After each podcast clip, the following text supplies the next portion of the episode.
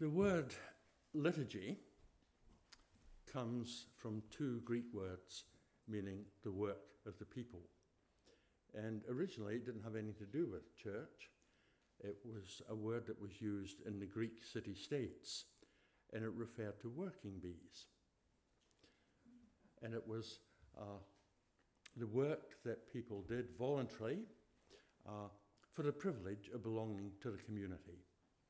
So if the streets needed cleaning or the, the temple wa- windows needed washing or whatever, uh, there was a liturgy, a gathering of people to clean up, to do the things, to keep the community clean and safe. And you did it for nothing because that was the, the response for the, the privilege of belonging to that community. So this morning, liturgy is going to be your work, our work together, uh, for the privilege of belonging to this community. I've got some things to say, and you'll hear readings and things. Uh, it's your job to work with those, uh, to take what you need from them and to weave them into something uh, that will be important for you. So you don't just sit and listen, you do some work, and there'll be an exam at the end of the service. In 1956, in January, I arrived in New Zealand with my parents after five weeks of holiday on the high seas. Uh, and it was quite an interesting experience to have. Uh, well, you're fairly limited, you were in those days, with what you could do on a ship. But um, it was a, a nice, relaxing time after all the upheaval of having to pack up and sell furniture and all the other things that my parents had to do before we, uh, we left to come to New Zealand. And it's interesting that, I don't know if you've noticed, but when you go on a, a long journey, there's a point on the journey where you think less about where you've been and think more about where you're going. And I think for, for us, that was the Panama Canal. Once you came through the canal, it was like a curtain coming down, and you were further, even further away uh, from where you had come from. We arrived in New Zealand, which was a, a, a strange new country. Uh, we had to get used to all these people that spoke with funny accents. and uh, I had to get used to a new school and my father had to get used to a new place to work, and my mother uh, had to get used to, she found a job too, uh, as a way of becoming part of the community. We didn't know anybody else except one family, uh, and my father and the husband and the family had gone to school together, and uh, the, the wife and the family, her parents had been our neighbours in Scotland. So we kind of gravitated towards them. And we, for the first year or so, we had a weekly ritual, which was on Saturday night, uh, we went to the pictures at 8 o'clock. Uh, and we'd meet them there, and after the pictures, we'd go back to their place. They had an old car, it was a 1926 Graham Paige, uh, which was known as the maggot wagon, and we would go back to their place and have supper. And then the stories would begin. Uh, you remember when, and oh yes, and who was that that did, and and I learned all sorts of interesting things about my own family, uh, and about uh, the town that we had lived in. Uh, and it was a pretty special time. Uh, it was people we knew and you could be at ease with. And then we uh, we were taken home in the maggot wagon. Uh, and usually by that time it was about one o'clock in the morning. So Sunday mornings were for sleeping in and having a late uh, breakfast or early lunch and uh, to get through that. And then midday Sunday, 3ZB, the request session. People remember the request sessions on 3ZB or before ZB or whatever? Uh, and uh, so I used to listen to that. And then at one o'clock, they had a kind of change on the request session. They moved into, for about 15 minutes, uh, some classical music, classical requests. And I remember one Sunday being stopped, literally in my tracks, uh, by a piece of music uh, that really hit me. And it moved me, and I uh, had to work out what this was all about. Uh, and we're going to listen to that piece of music now.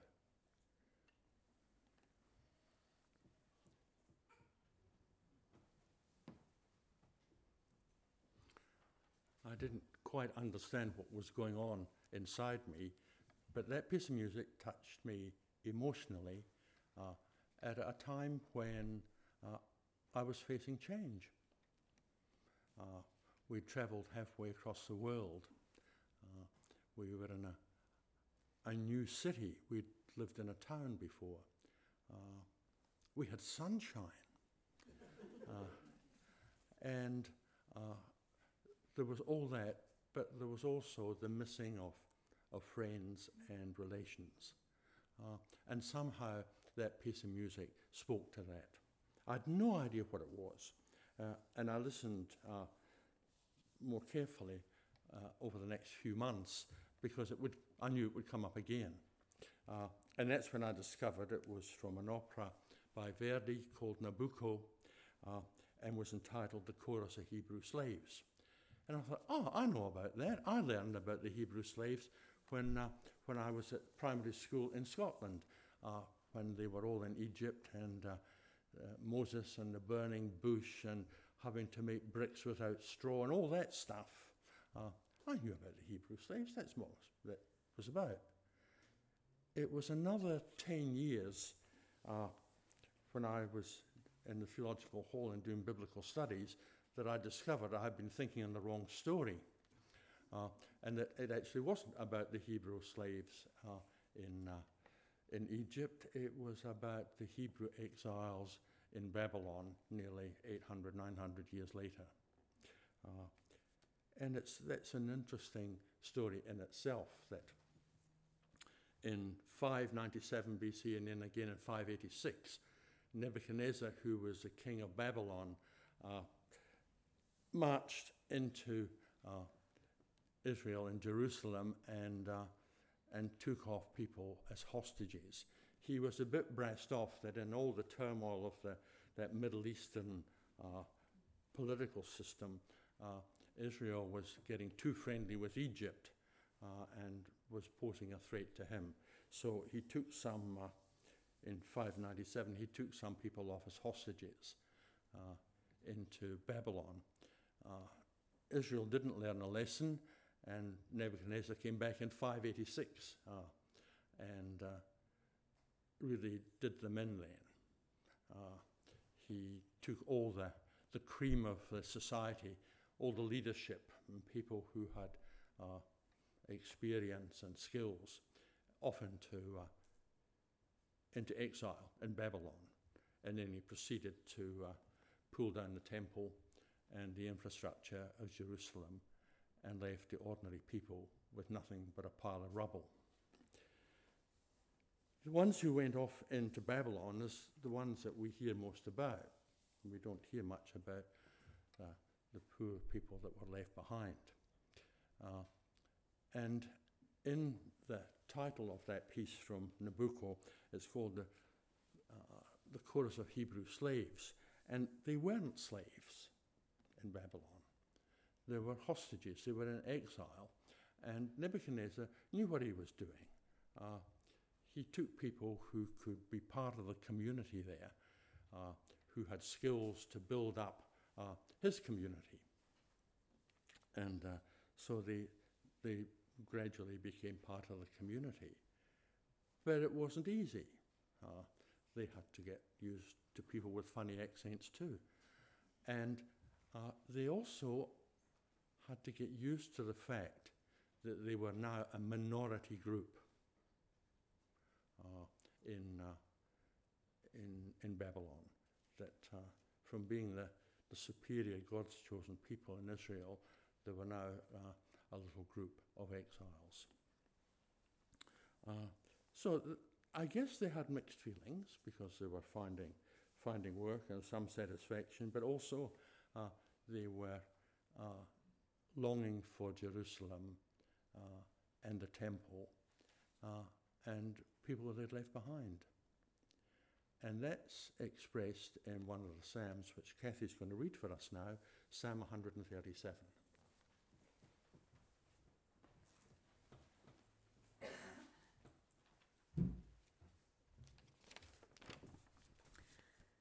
You'll know it, I'm sure. By the rivers of Babylon we sat down. There we wept when we remembered Zion. On the willows nearby we hung up our harps. Those who captured us told us to sing, they told us to entertain them. Sing to us a, a song about Zion. How can we sing a song to the Lord in a foreign land? May I never be able to play the harp again if I forget you, Jerusalem. May I never be able to sing again if I do not remember you, if I do not think of you as my greatest joy. Remember, Lord, what the Edomites did the day Jerusalem was captured. Remember how they kept saying, Tear it down to the ground. Babylon, you will be destroyed. Happy are those who pay you back for what you have done to us, and who take your babies and smash them against a rock.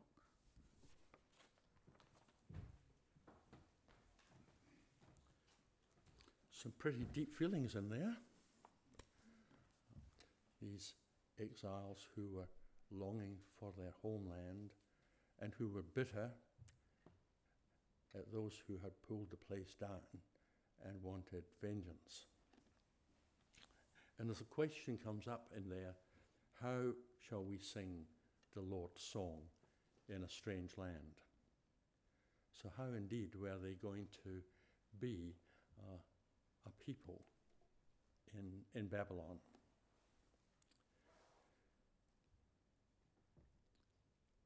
Things begin slowly. You know, they don't just drop out of the air. And what I suspect happened was something similar to what happened with our family when we arrived in Christchurch. And we used to have our, uh, our weekly session at the pictures and supper afterwards. They got together. They told the stories. And they had a damn good moan about what was happening to them. They told the stories not just about themselves, but they began to tell the stories of the past. The stories of Abraham and Isaac and Jacob, uh, stories of Moses. They went back through the old myths and legends and histories uh, to give themselves uh, a base. Because the thing, the, the thing that was at risk for them was their sense of identity. How were they going to be uh, the people that they thought they were called to be in the midst of all this change that was going on? They did several things. One was that they actually became part of the community. They participated in the life of the city. Uh, they were entrepreneurial. They used their skills to do business and build and create and all these other things. But they also took time to be themselves and with those who knew what it was like. They would gather uh, to tell the stories that I've just outlined. Those gatherings over time expanded and became the synagogue. They no, no longer had a temple. I mean, the temple wasn't even there, uh, which had been the center of their worship. And so, in exile, they had to create a new way of worshipping. And they moved from being people whose lives and religious life was centered in sacrifice uh, to people whose lives were centered around story. They became the people of the book. Uh, and they gathered the stories and, and collected them. And they did that on a special day. They called it Sabbath. Sabbath uh, was the day when they didn't do what others might expect them to do. They took time off. They met in the synagogue. They told the stories. They prayed. They listened. Then they went and they ate. They st- looked after the relationships of the group. They formed themselves not into a ghetto, but into a, I guess the modern, sto- the modern version would be a big support group where they were cared for by people who understood who they were and where they could care for others and where they could be what they believed themselves to be called to be. It was much later uh, that Paul picked up the same theme because it was the start of a, a new way of looking them, at themselves as a community of faith. And is going to read for us from Romans.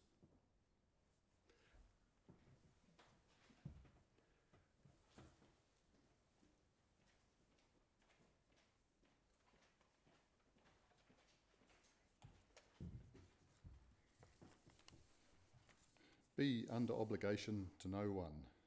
The only obligation you have is to love one another. Whoever does this has obeyed the law. The commandments do not commit adultery, do not commit murder, do not steal, do not desire what belongs to someone else. All these and any others besides are summed up in the one command love your neighbour as you love yourself. If you love someone, you will never do them wrong. To love, then, is to obey the whole law.